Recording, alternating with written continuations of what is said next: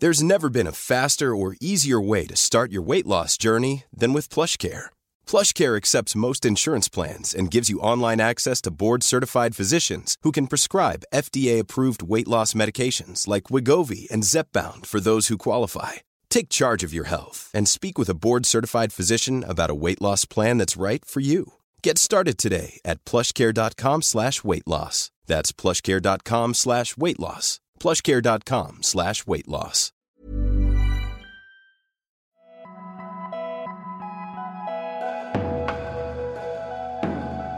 Welcome to Queerly Beloved, a podcast from Broadly about the families we choose. I'm Sarah Burke. And I'm Fran Tirado.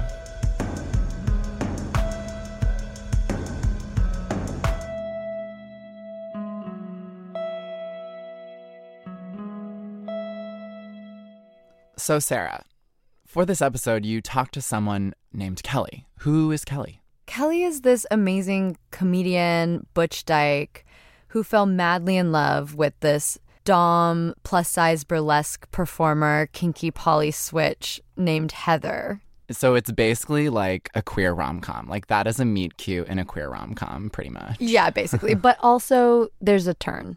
After about only a year together, Kelly loses Heather to cancer. But Kelly's story is really not entirely about loss. It's actually about how, without even realizing it at the time, Kelly ended up inheriting this massive, loving, queer community and network of support that Heather had built throughout her life. And who was in that community? How were they connected to Heather? Well, they were actually mostly people that Heather had slept with. Oh my God. Can you imagine talking to all of your exes' exes? I know, right? But it actually ends up turning out in a pretty unexpected way. I spoke to Kelly and one of her closest friends that she made throughout this experience. We met like every queer meets at a conference, at a queer conference. And uh, I put on my name badge. I put my name and then Kinky Polly Switch looking for you. And so she walked up to me and said, Oh, Kinky Polly Switch looking for you? I'm looking for you too.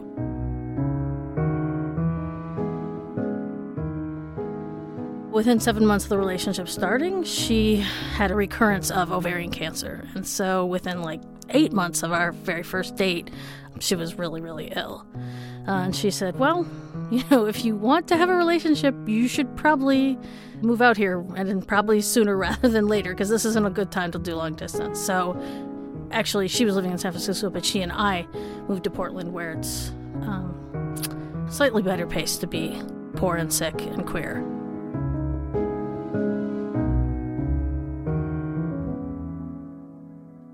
It sounds like from her introduction, Heather was quite the dom. She sounds like she knew what she liked. She yeah, she wasn't playing. Yeah, yeah. what was she like? She was the boss, uh, whether people wanted that or not. She started a plus sized burlesque troupe, which at its time was the only one of its type in the country that was done not as a joke, but as like serious burlesque. She was the kind of person that was not afraid to ask you for things. Like most people, if you said like, "Oh, I'm going to move to be with you," for a long distance relationship, they might say like, "Oh yeah, okay, so move out here," but instead she like suggested moving to a third city. Um, where neither one of us were from, which is kind of a big ask, and uh, it was kind of beautiful that she she was okay with me doing it. You know, um, I had a lot to give at that point, and she was willing was willing to have it. It sounds like she knew what she wanted, and also knew that you two had limited time. Yeah, it ended up being kind of very intense very quickly. You know, third date, then the person's like, "Oh, I have to go back on chemo." And after a year together, uh, then she passed away in February 2007. When Heather died, she left you something pretty unconventional that kind of encapsulated her personality as you've described it. What was that? It was just a couple of pages, front and back, from a composition notebook. Uh, it was just folded once and just had my name on the outside. And how I deciphered what list it was is because it had my name and the date that we first had sex. Oh, wow. It was a list of people that she'd had sex with. And how did you interpret at the time why she would have left that for you? Well, when she first died, I didn't have any idea. I thought, well, okay. Is this like a uh, posthumous brag or something?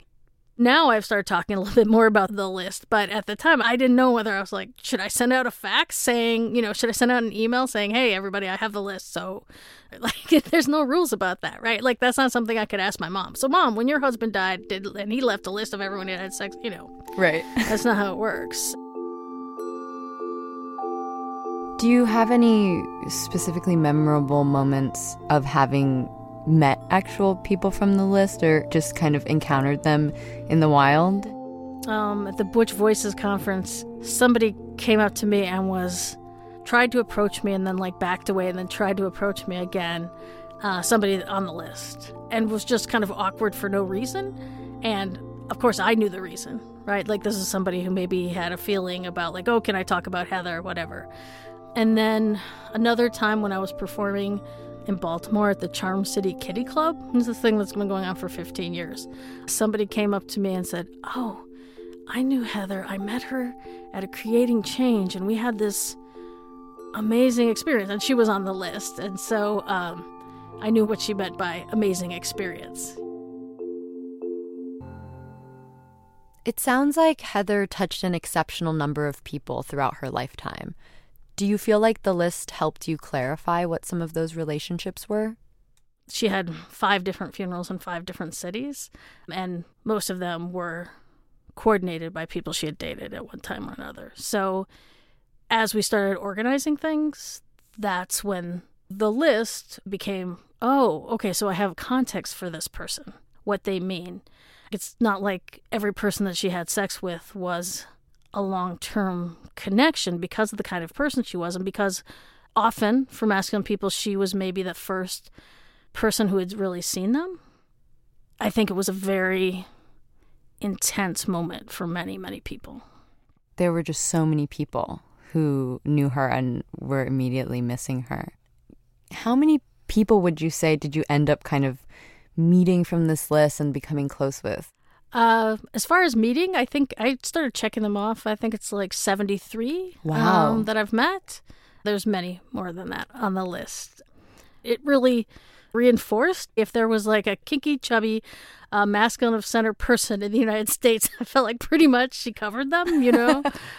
and then there's a number that I'm close with that I still, um, maybe I don't see them every day or they don't live in the city, but I still have connections with them. And when I travel, I see them and, you know, we text back and forth or, you know, sometimes on like the anniversary of Heather's death, we um, talk, that kind of thing. Mm-hmm. Once you actually started meeting all these people from the list, how did that change your understanding of why Heather left it for you? Like, what do you think that her intention was now looking back? It's hard to say what her intention was. And I don't think I still know whether she foresaw all of us getting together in this like kind of train of emotion across the country. I don't know because I didn't. It wa- wasn't what I was expecting either. But my guess is that in addition to whatever kind of notches on the headboard, kind of um, celebrating a bit her uh, sexual prowess, there was also a bit of care for me in it. That this list would be ultimately useful for me in some way. That's what it kind of sounds like to me, like she was leaving behind this network for you just in case you needed it. Heather left me this amazing community. People who loved Heather and grieved her and missed her, and also often had the capacity to reach out and make sure that I was okay. It's been kind of like this lifeline of sorts going both ways of having these deep emotional often grief filled conversations with other masculine people.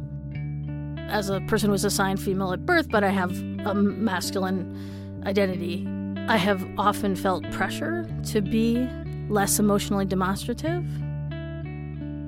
There was like a special kind of permission because we were all sharing it. It was one of those things where I would often say, like, I'm crying, you can cry, you know? And so there was like this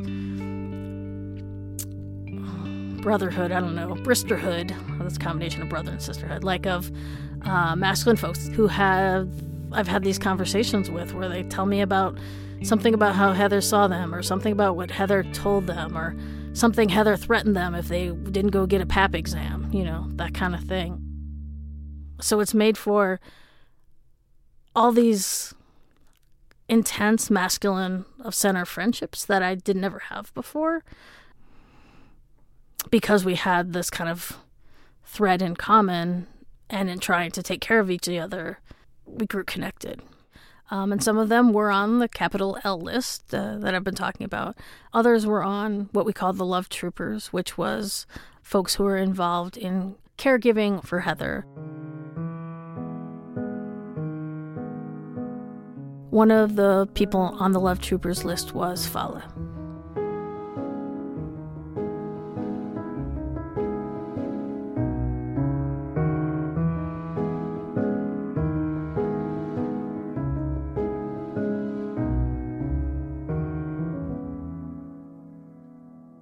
So my name is Fola Demopoulos, and I am currently living in Nashville, Tennessee. I've lived as far east as New Jersey, as far west as Hawaii, and as far north as Michigan. And I am queer and transmasculine. And I also identify pretty strongly as a comic book lover and a superhero admirer. How did you know Heather? So, Heather and I met through a mutual friend while I was in grad school at the University of Michigan. And then I think Heather and I, we just continued to be in the same spaces, whether they were kink spaces or queer spaces or some combination thereof, or activist spaces. So I think that's how we first got to know each other. And can you describe your relationship a little bit? I would describe Heather and I as friends, and she also intimidated me just a little bit and she was somebody that I felt like we, we were comrades in arms, and in some ways, around the social justice work we were doing in different places in Michigan and, and elsewhere. Could you share with me one of your favorite memories of Heather? So, one of my favorite memories of Heather is going to a play party and surprising her. We were at a conference and I was invited to go, and she became very surprised that I had never been to a play party. And, and having some conversation also with Heather around what kink meant and what it meant to be part of kink community and, and what it also meant for me to be going into that kind of a space for the first time. It was a queer kink space. And I couldn't have imagined being in any other circumstance where where somebody else would have been introducing me to that space. It sounds like she was kind of this amazing person that would push people out of their comfort zones, but in a way that felt really safe and supported and exciting. She spoke her mind and challenged people sometimes to lean in and sometimes to expand and and also did so from a place of care. So at what point did you start hearing about Kelly? Heather first talked about Kelly at least to me around being her boy. And often when she talked about Kelly, she would laugh with her eyes and also out loud. And, and just, I, I hadn't seen Heather in that way with with other folks, not as a pedestal, but just simply as a as a person who had great impact on her life. The first time I met Fala in person was probably a little bit after three years after Heather died, and I was going to perform at the university where Fala was the director of the LGBT Center. And they picked me up at the airport, and one of my friends was like, Oh, aren't you going to look at a picture first? And I was like, I can find one of Heather's people. That is not going to be a problem. And it was no problem. I could definitely pick them out of a crowd. I was nervous because I wasn't sure how we were going to interact since we had never met. And also, I was excited because I had heard so many stories. I'm like 97.25% sure that I started crying that first day at lunch. Mm-hmm. Um, Mm-hmm. I'm sure you've taken many other comics out to lunch on their way to perform, and hopefully they aren't all sobbing. Uh, but the way you handled it, and also the I know the love that you had for Heather and the love that she had for you, made me feel like okay, this is this is us sharing. It was about connecting and and creating space for for each other because there was so much at least for me, I think that there was so much that couldn't quite be contained by vowels and consonants. It sounds like you immediately kind of clicked. Do you feel like even though you hadn't met in person before, you also kind of shared a history because of Heather? I I was fairly certain that I could bring my whole self and also there were pieces of masculinity. It was about recognizing pieces of of what I thought was part of our, both of our stories and not having to catch one another up. Kind of like when when I'm in queer spaces and I don't have to rehash what it means to have a coming out story, even though our stories are different, there are pieces of that that there are some blanks that already get filled in. You know, we got to start halfway through the race, you know. So it wasn't only about Heather sort of vetting us, but it was also about how Heather talked about Kelly as a person. Uh, and that was part of my excitement in meeting in meeting you. I'm not sure if you knew that, but No, I didn't know that. hmm It felt like um you were able to access your emotions and then that helped me be safe with expressing mine. Hmm. I didn't know that. I remember leaving the conversation feeling so grateful. And that there were those spaces that we created for each other to be that vulnerable. Like I remember thinking that we'd been so vulnerable and that I also was very clear that that didn't that wasn't a normal of my life. And, and I wasn't sure that it was a normal part of your life. And I just remember feeling so grateful.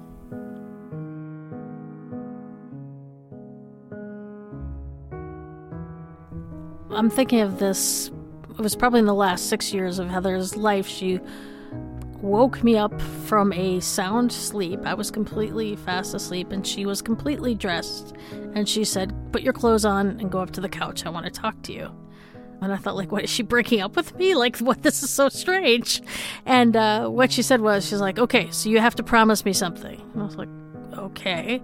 And she said, promise me that when I'm gone, that whoever offers you help, you'll take it. And I said yes, because that's what you do if a dying person asks you to promise them something. And after she died, I just felt so torn apart by sorrow.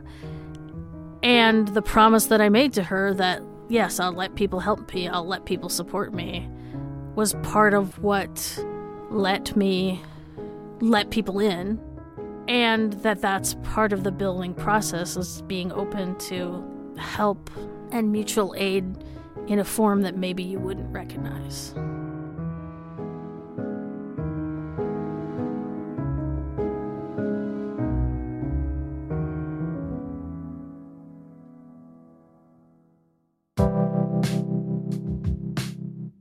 Queerly Beloved is a production of Vice Media and Broadly.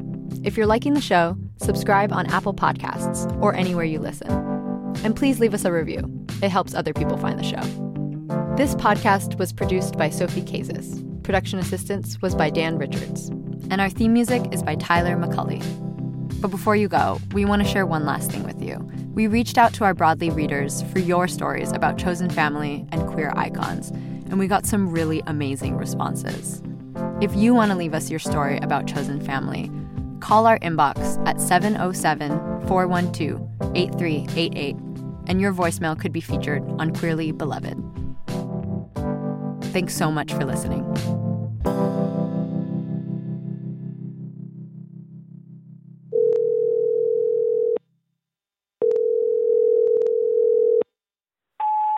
he always was more confident than me. I- think that's why I fell in love with him and fell in love with how he treated me. When I first came out as trans, it was really hard because no one around me knew what that was. I, I live in a small town, and when I met him, he changed everything for me he made me feel confident in my identity because he was confident in his identity. And I remember how close we were. Long nights with conversations about how our identities were so hard to live with in our different cities. We both lived in the South, and it, while not everyone in the South is discriminatory against trans or general LGBT plus people, it is quite common.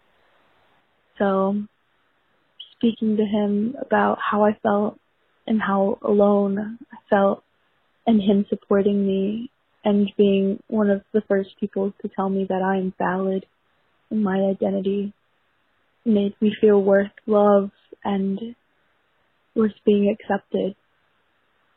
We never dated. We'd split ways sometime.